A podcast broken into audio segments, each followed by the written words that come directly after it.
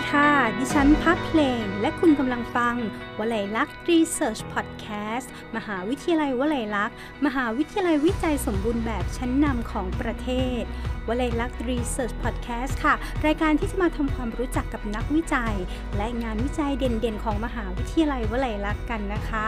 EP 21 แล้วค่ะคุณผู้ฟัง วันนี้นะคะพบเจอกันผ่านทางโปรแกรม Zoom Meeting เช่นเคยนะคะ เพื่อให้เข้ากับสภาวะสถานการณ์โควิด -19 ตอนนี้ที่จะต้องดูแลเทคแคร์กันทั้งในส่วนของผู้ร่วมรายการ แล้วก็ในส่วนของที่กรเองด้วยนะคะ กับเรื่องราววันนี้ค่ะคุณผู้ฟังค่ะเป็นผลงานวิจัยของมหาวิทยาลัยวลัยลักษณ์ที่น่าสนใจมาก ๆ อีกหนึ่งอย่างเลยก็ว่าได้นะคะ ต้องบอกว่าวันนี้ค่ะ ในเรื่องของ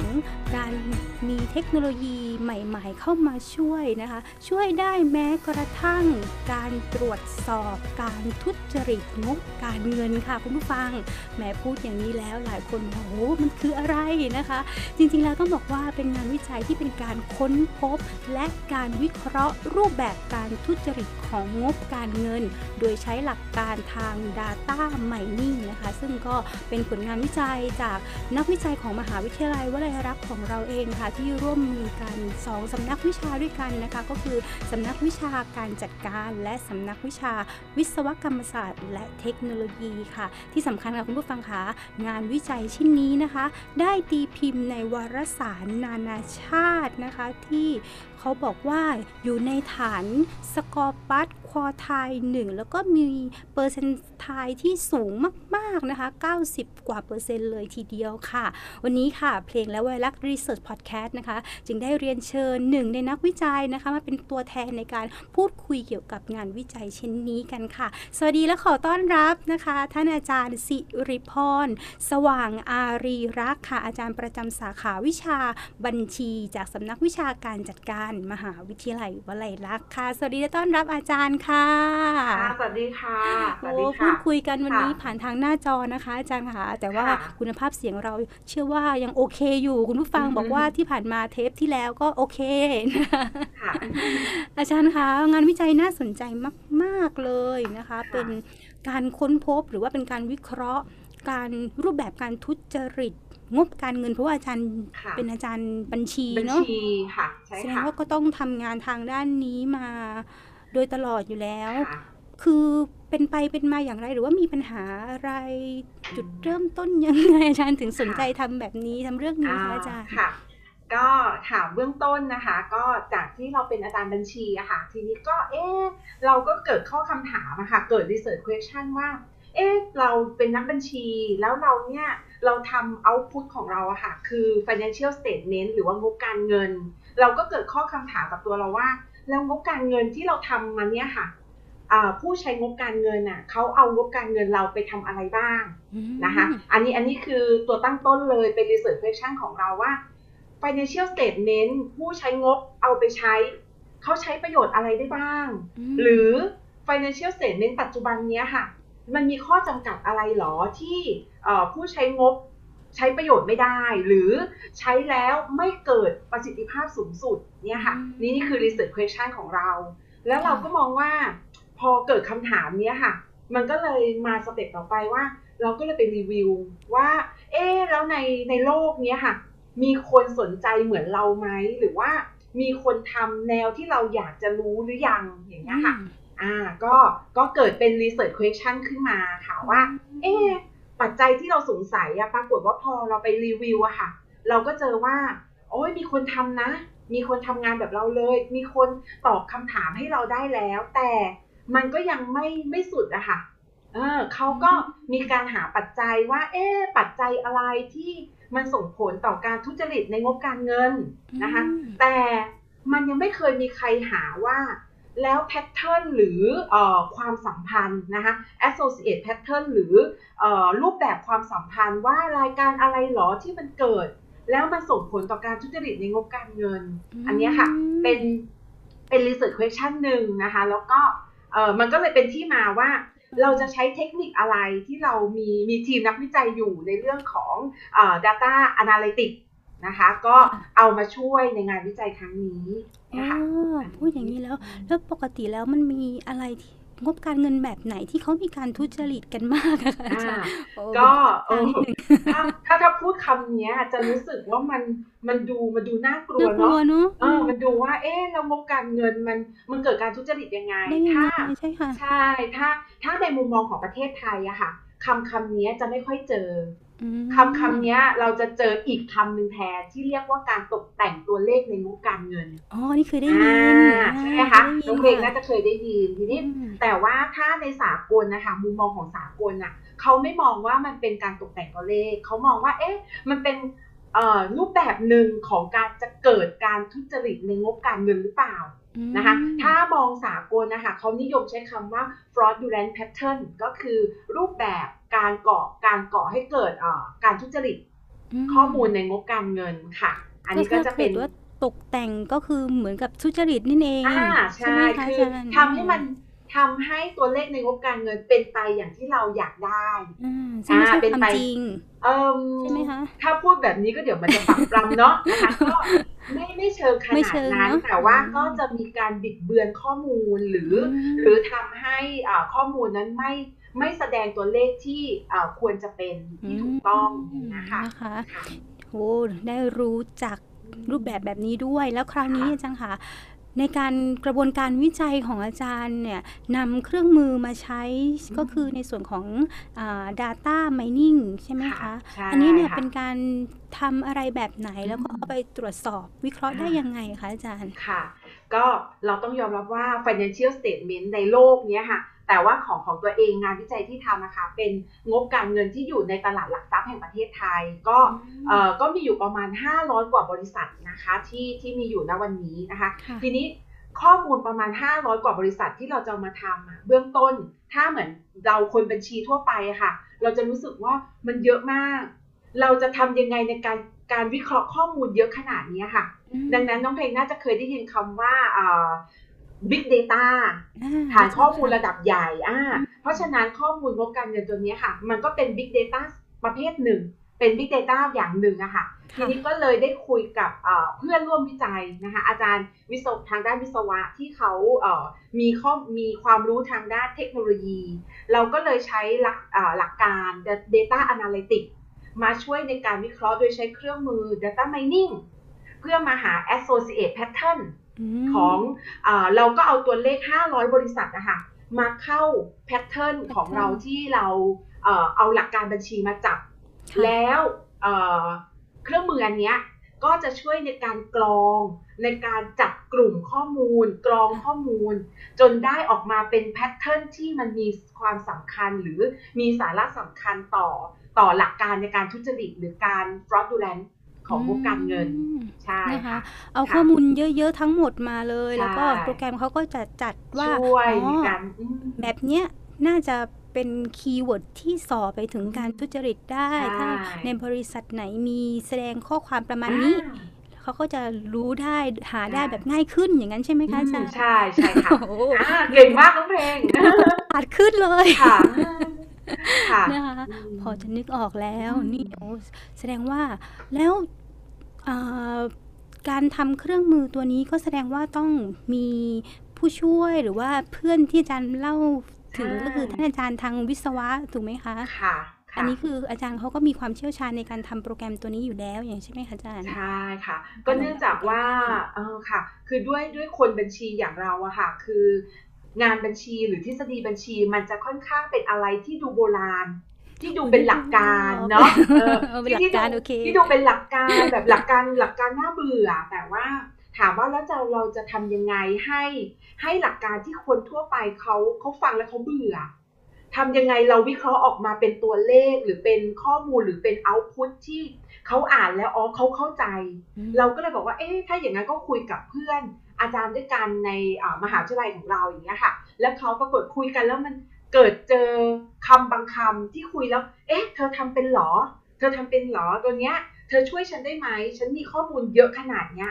แล้วใช้ data mining data analytics เครื่องมืออการวิเคราะห์แบบเนี้ย มาช่วยในการหา knowledge ใหม่ ๆ ในทางด้านวิชาการแล้วก็ข้อมูลที่ได้อะค่ะ ถามว่าเอามาใช้สำหรับ ใครได้บ้างมข้อมูลนี้ค่ะ เราสามารถใช้สำหรับผู้ใช้งบการเงินทั่วไป อาจจะเป็นนักลงทุนก็ได้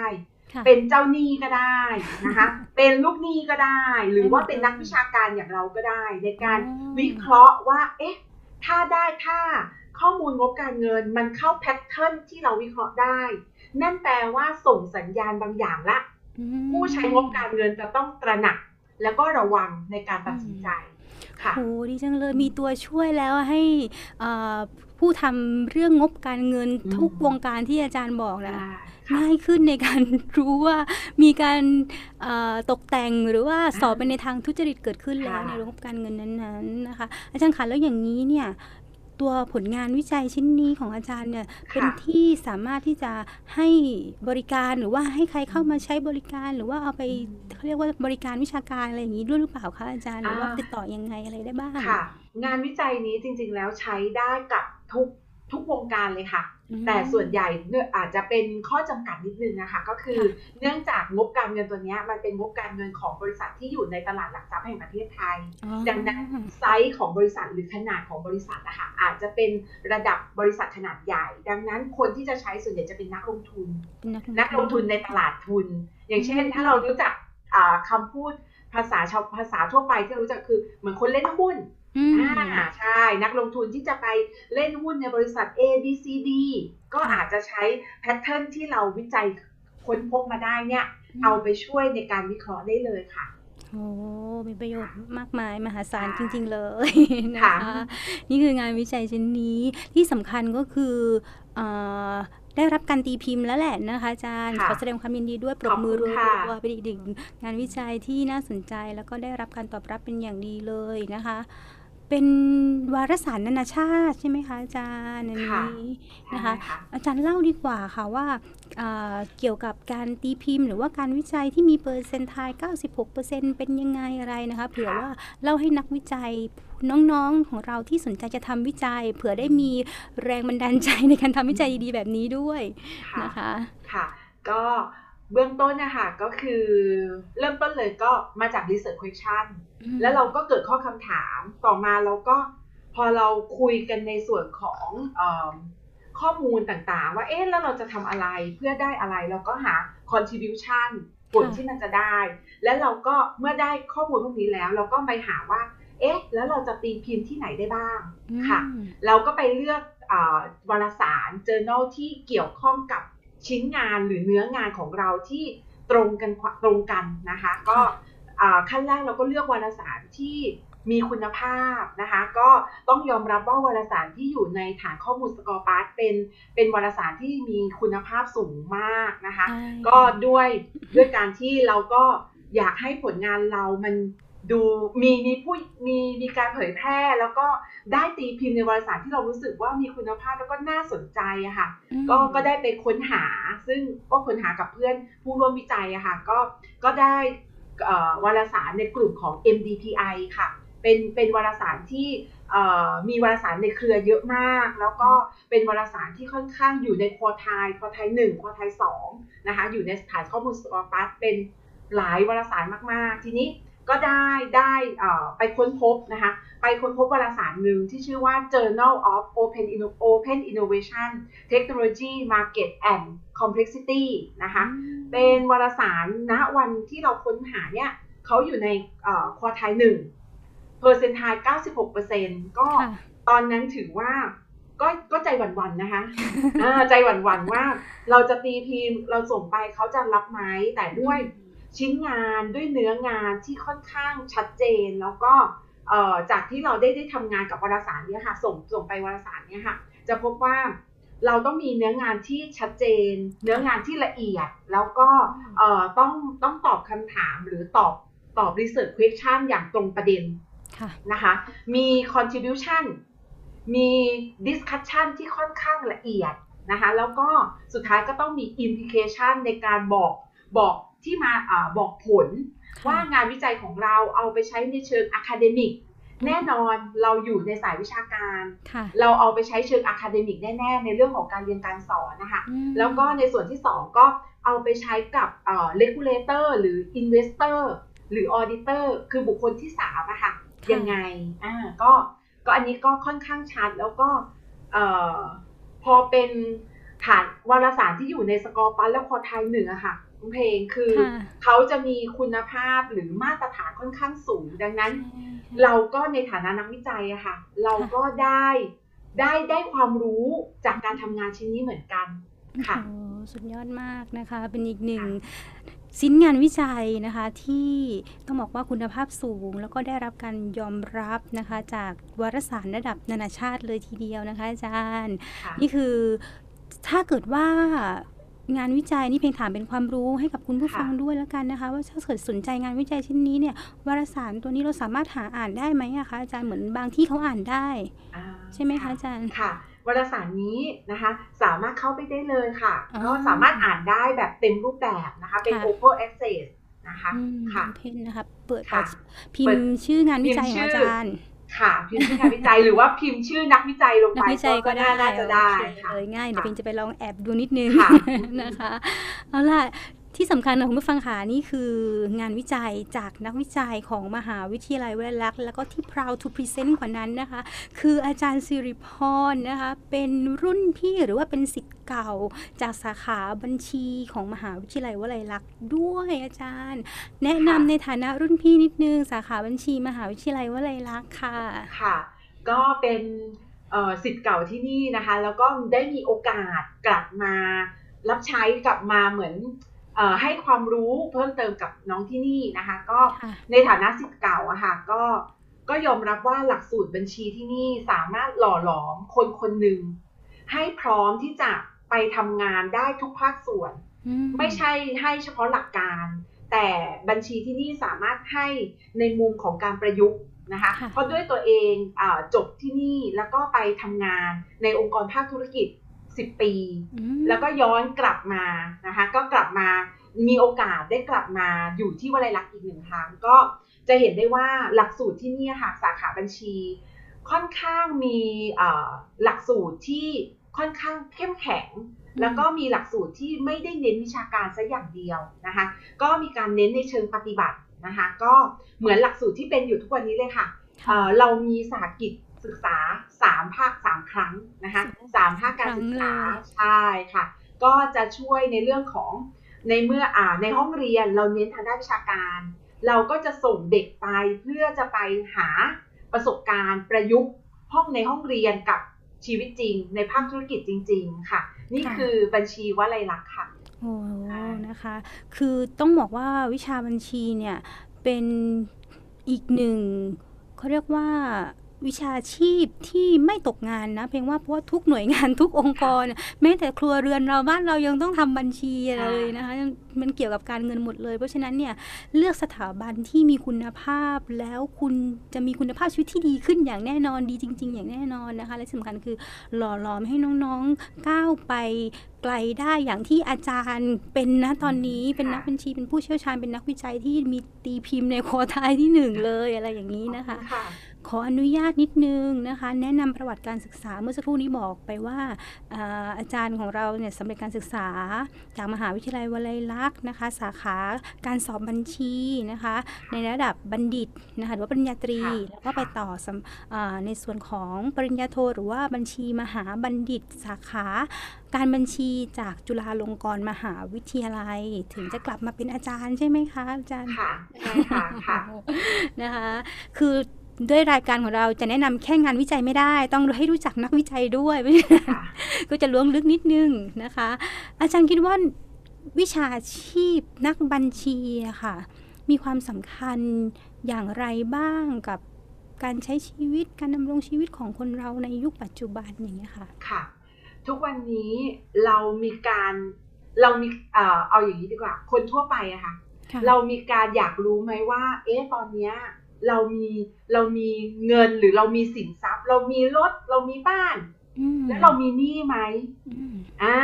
เราค่ะอยากรู้ไหมว่าแล้วหนี้ที่เรามีที่เราต้องจ่ายค่าบ้านค่ารถเนี่ย